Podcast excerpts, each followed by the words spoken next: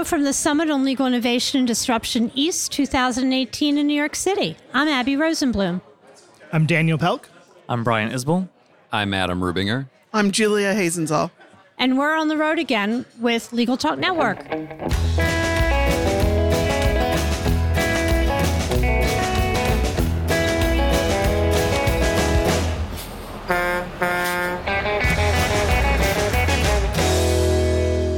And we're back.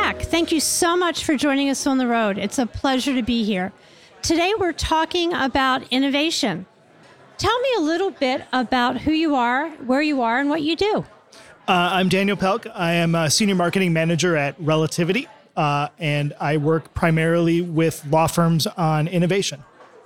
I'm Brian Isbell. I am the managing director of global e-discovery and data advisory at Baker McKenzie. I globally lead our e-discovery group. I'm responsible for uh, legal technology, um, large-scale document review projects, alternative legal services. I'm Adam Rubinger with Night Owl Discovery. I am the chief client officer. My role is has total purview over our client experience. Um, our focus is on making sure that the client experience is as good as it can be, and we're looking at ways that we can innovate and and use legal technologies, processes, and people to make that client experience as good as it can be. I'm Julia Hasenzahl. I'm the founder and CEO of ProSearch Strategies. So, tell me what you thought of the morning sessions. Is there one particular takeaway that you'd like to share with everyone? I was impressed with the attitude about failure and the fact that failure is so is so free and acceptable, uh, and just a different way of thinking about about innovation as more of a laboratory than success or failure. Yeah, I have to agree with that. I mean, I think it's it's really interesting to get the perspective of, of clients and, and what they're thinking and, and what they expect and what they're looking for from service providers and outside counsel, and and hearing that don't be afraid to fail. Uh, I, you know, that was that, that really resonated for sure. For me, it was really you know kind of a a, sh- a change from when in e-discovery space we were really just trying to figure out how to get it done. And i think we're now finally at a place where we're looking at process improvement. We're looking at ways we can be innovative be disruptive um, look at technologies as a useful tool to get better to reduce data to reduce the amount of spend to reduce risk. All of those things are really what was talked about in terms of how can we you know just improve versus how are we just figuring this thing out I thought the conversation about the big four was very enlightening. And then the conversation that happened at our table following the presentation about the big four and the continued conversations were interesting because um, it really demonstrated to me, I think, one of the advantages the big four will have moving into the legal space. And that is they're going to solve the problem from a people process technology standpoint from the beginning, where everyone else at the table has to figure out how to solve the problem of technology separate from process, separate from people, instead of an integrated approach. So you have somebody who's legal ops at a law firm trying to solve a litigation problem, and and they're not part of the practice process. They're separate. And so the big four are going to have the opportunity to come in and solve all those things in an integrated way instead of having to solve them on three separate tracks. And I think that's going to give them an enormous advantage. And I know that we talked about the cooperation between different organizations, specifically people who are here. In my mind, it's really a four legged stool. You need to have technology providers, you need to have service providers, you need to have law firms, you need to have corporations all working together. And I think that really is the only way to prevent what could be a, a, a big four takeover as far as the legal services are concerned. Yeah, well, two thoughts that come to mind for me on the big four conversation. One, it was the general counsel from DHL who said that uh, in the US, if you are um, planning to continue to hang your hat on the idea that um, we can hide behind the veil of, of the regulatory uh, environment in the in the U.S., you're sorely mistaken because he thinks that that veil will raise, and and that you know that regulatory you know veil that we're hiding behind is is is likely to be gone. So that was one thing that I, that I thought was really interesting because that could you know really help the big four in their in their move. But he also did say they would have to prove themselves, and he is not going, you know, to the big four for legal advice anytime soon. That was one thing. Um, the, the, other thing that I thought was really uh, interesting in terms of the conversation at, at, our table was when people talk about innovation, I think everyone immediately thinks about technology. But being innovative is not always about technology, it also is about process redesign and the way that you're leveraging people being strategic in the way that you're offering services. Um, and so a lot of what we heard from from clients today is yes, technology is important, but the people and the way that you're delivering services and offering services is also uh, critical as well. So so redesigning those processes is important. One of the things that, that came up at our table was differentiation, and you know, it, and I think it was a, it's a problem that the corporations are facing in trying to decide how do they procure legal services from both law firms as well as service providers, right? Um, the law firms are all offering very similar services, and what differentiates them is the depth of experience, the depth of knowledge, um, the things that they're doing in terms of the, the, the types of cases they're handling. Um, being able to present that to the corporate client or to the buyer in this case um, is very challenging because they're getting a handful of different firms who all have very great experience and they have great depth of experience and they have great knowledge.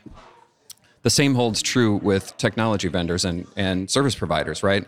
Um, the, the technology is fairly similar, and, and most service providers are using best of breed technologies. They might have some variances between them, but for the most part, the maturity of the technologies has come to a point where it's no longer a differentiator to be using a specific technology necessarily. What really is, I think, challenging for corporations and when they're procuring legal services is being able to figure out, you know, to your point, the process. You know, is the process down? Do they know what they're doing? Do we have the depth of expertise to really deliver excellent services to those kinds of clients? I agree. I think that um, the technology is fairly ubiquitous. Every time I see a new tool, the first question I ask is, who do you think operates that tool? Where's the expertise come to make that tool go? And I think that, that that is where, as a service provider, we can differentiate ourselves, where we build workflows that make that technology accessible and we put technology expertise along with the technology in front of an attorney, in front of a law firm. Technology alone hasn't solved any problems. Technology with smart people is where the problems are solved. And, and that's to your point about innovation. I think the same thing. There are other ways to innovate, and one of those might be the type of people you hire, who those experts are, and how they use the technology, not just the technology itself. I'm going to take issue with a couple of things being one of the providers who creates the uh, the software. So uh, there's a lot of innovation that goes into it. it. I know on behalf of Relativity, behalf of our competitors, we're constantly innovating in order to make sure that one of us is winning the arms race and making sure that that innovation is reaching the firms. But as far as the the secret sauce for the law firms, it really goes to what Brian's firm is doing with innovation, creating innovation hubs and creating the methodology around innovation that allows them to differentiate themselves from the myriad of competitors that they have. Well, I'm going to uh, both agree and disagree with you. the The pitch from Relativity has always been, and and I think the the reason we continue to partner with Relativity is there is an opportunity to differentiate yourself you provide a solid technology platform, but a lot of flexibility in terms of our opportunity as vendors to create a user experience and a workflow that's customized for a law firm or for a client. And so the two go hand in hand. Absolutely. I think that final step of how you're going to use technology and how you're going to present that solution is the human component and, and a large part of the acceptance of technology is in the presenting of the deliverable. I would agree with that. Absolutely. So tell me one thing, everybody, that you know now that you didn't know when you walked in the door this morning. I learned a lot about the big four and didn't know much because I had always assumed that there was a firewall around legal services to where the big four really couldn't touch it because of ethical responsibilities uh, didn't realize how much they were moving into the legal space and and what that will look like in the near future. Well, I certainly don't want to sound like a know-it-all because I, I'm not. I think that I knew what was going on with the Big Four, and and obviously it's something that we're watching closely and we're and we're looking we're looking at and we're talking about it. Um, I think what I didn't know was the perspective from the the corporate client and how they view the big four um, and the way that they're you know uh, considering disrupting the legal market. So I think that that's something that was um, that was new for me today was getting that perspective. I would agree with both of those those opinions because I came in not really having an appreciation for the amount of legal work that I think the Big Four are doing. Um, you know, they're, they're, someone made the distinction between providing legal services and legal advice. And, you know, I, I don't think the Big Four are actually providing legal advice to anyone. I, unauthorized practice law would prohibit that. But for the most part, you know, they're doing a lot of the things, they are providing legal services to the corporations in larger numbers than I expected. Um, but I think you know there's still uh, you know uh, space for both providers, big four, and law firms to be able to you know complete that picture for the corporation to get the best advice they can possibly get. I think it also points to the example of the surgeon versus the masseuse, and there is a lot of opportunity for the masseuse, and that's where the big four and other service providers can compete with the law firm. And the fact that you hear corporate counsel acknowledging the difference and shopping for that difference tells you where the market will be in five years. Are your table discussions helpful? Are you all learning from each other at the tables? We have a varied table. We've got a mix of people between corporate, law firm, service provider, technology provider. So, yeah, the perspectives are very interesting. Uh, and you hear it from a number of different points of view, which really sort of solidifies the points that we're hearing today. So, before we close it out for today, one last question. If our listeners would like to follow up, how can they? How can they reach you? Uh, this is Daniel Pelk with Relativity. You can follow me on Twitter uh, at Danny Pelk. Uh, this is Brian Isbell from Baker McKenzie, and you can follow me on LinkedIn. This is Adam Rubinger from Night Owl Discovery. You can follow me on Twitter at Rubinger, or you can find me on LinkedIn. This is Julia Hasenzahl from ProSearch Strategies, and you can follow ProSearch on LinkedIn. Well, we've reached the end of End of the Road for today's episode. I want to thank our guests for joining us today. We also want to thank our listeners for tuning in. If you like what you heard today, please rate us in Apple Podcasts. We'll see you next time for another episode of On the Road with Legal Talk Network.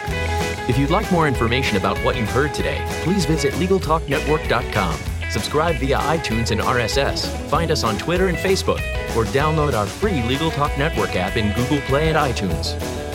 The views expressed by the participants of this program are their own and do not represent the views of, nor are they endorsed by, Legal Talk Network, its officers, directors, employees, agents, representatives, shareholders, and subsidiaries. None of the content should be considered legal advice.